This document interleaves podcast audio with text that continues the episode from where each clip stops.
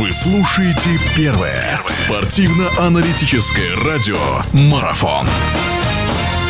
Друзья, всех приветствую. Наш эфир продолжается. Мы снова говорим о футболе. Обсудив вчера эм, важные моменты жеребьевки Лиги Чемпионов, одной, стадии 1-8 финала. Сейчас переходим к разговорам о жеребьевке Лиги Европы. В 1-16 представлено два клуба российских и немалое представительство наших эм, братьев-славян сборная, э, именно с Украины. Здесь у нас и Динамо, Киевский, и Шахтер. Ну, в общем, мы обо всем сейчас поговорим. Поможет нам в этом Вадим Анатольевич Евтушенко, наш один из постоянных экспертов экспертов, э, человек, который в футболе разбирается в украинском особенно хорошо. Вадим Анатольевич, здравствуйте, добрый вечер.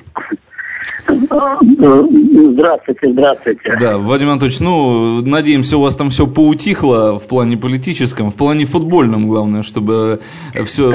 Ну, еще далеко в политическом плане, наверное, еще не скоро все утихнет, но давайте лучше говорить о футболе. Да, давайте приятнее. лучше действительно говорить о футболе. И давайте как раз-таки начнем мы, давайте начнем говорить с команд украинских здесь. И начнем мы с Динамо Киев. Ну что, я уж не знаю, повезло здесь динамовцам со жребием. Наверное, как раз-таки киевлянам со жребием он к ним не совсем благосклонен оказался.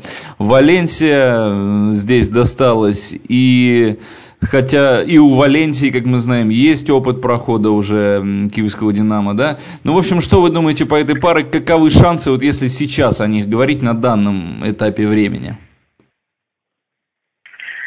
Ну, красивая пара. Валенсия, все, все мы знаем, что Валенсия это команда, которая на слуху э, в испанском чемпионате, в европейских кубках, э, но нужно отличать э, разные временные отрезки, когда команда э, находится в хорошем состоянии, когда команда находится в менее хорошем состоянии.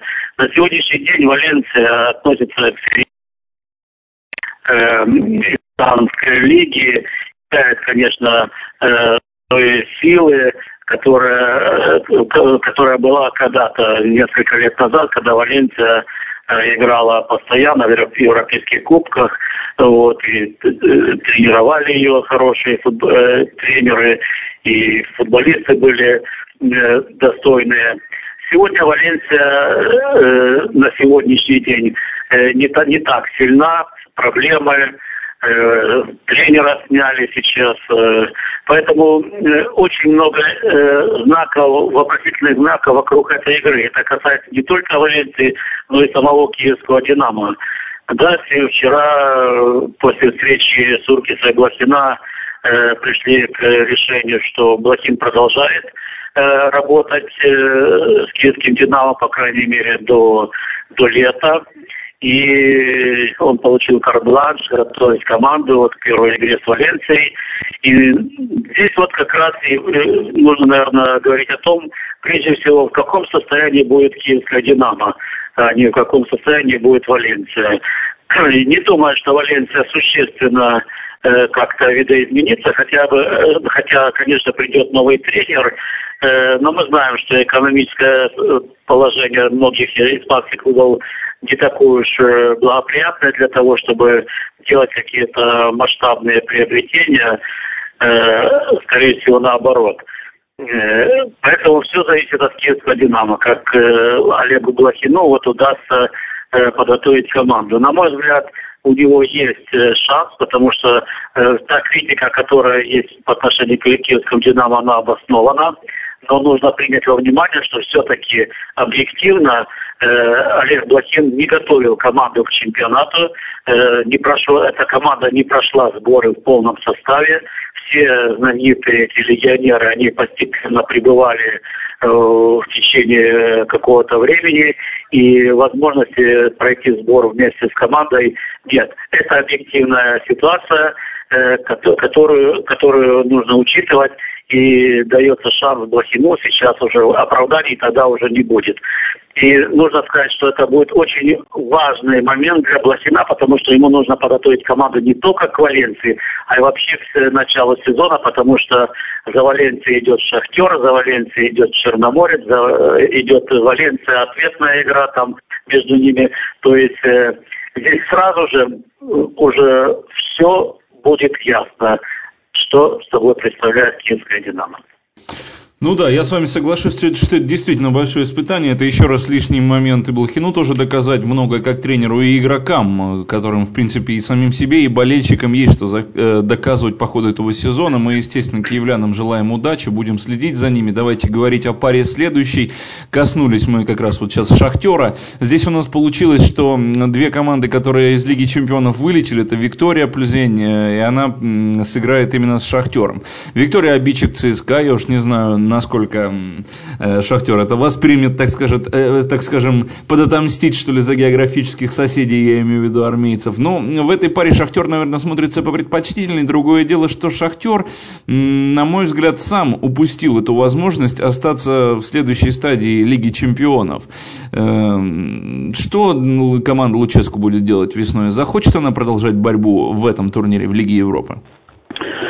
Ну, естественно, Луческо уже сказал, привел пример Челси прошлогодний, когда Челси, э, играя в одной группе с Шахтером, э, не попал э, в Лигу чемпионов, выбыл в Лигу Европы и выиграл Лигу Европы. Тем самым Луческо сказал, что абсолютно интересный турнир для Шахтера. Естественно, что они будут пытаться добиться максимального результата в этом турнире. Ну, если так посмотреть объективно, действительно сильнее Виктории, действительно по шансам в этом круге? Или чехи способны снова удивлять, как они удивили в последней игре с ЦСКА?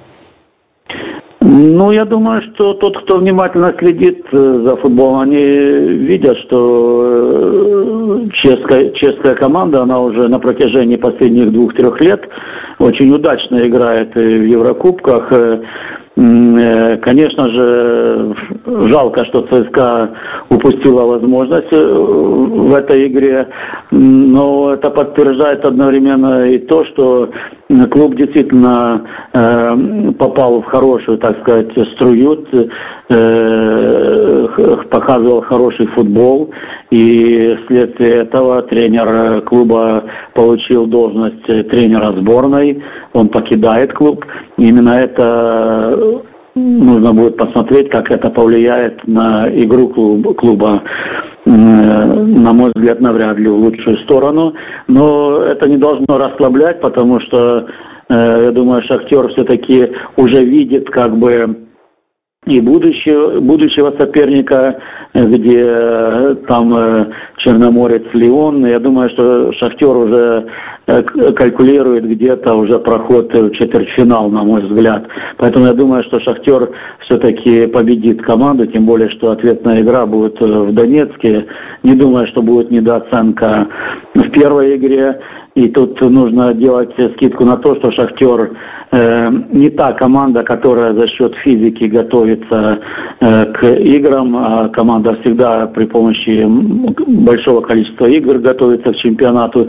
Поэтому я думаю, что Шахтер будет э, в хорошем игровом тонусе. И, наверное, э, этот турнир э, украинских, российских э, клубов, наверное, тоже поможет Шахтеру в этом плане.